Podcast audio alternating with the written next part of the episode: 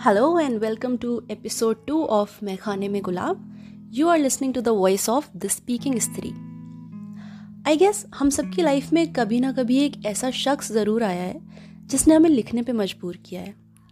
Even if we are not that good a writer और हमने लिखा भी है, किसी ने कागज़ पे तो किसी ने मन ही मन में। आज उस इंसान से हमारा क्या रिलेशन है, ये सबकी अपनी अलग स्टोरी है। और ये मेरी छोटी सी कोशिश। अगर उतार दूँ तुम्हें पन्नों पर तो उसे इश्क मत समझना। यूँ तो आदत है हमारी, हर किरदार को किस्सा करना। लोग सोचते हैं, कितना आसान है कुछ लिखना, किसी भी कहानी को कहीं भी मोड़ देना। अरे तुम क्या जानो ऐसे चलना, सरल दिखना, और हर गुजरती राह में अपना एक हिस्सा छोड़ देना। ये जानते हुए भी कि वो वापस नहीं आएगा।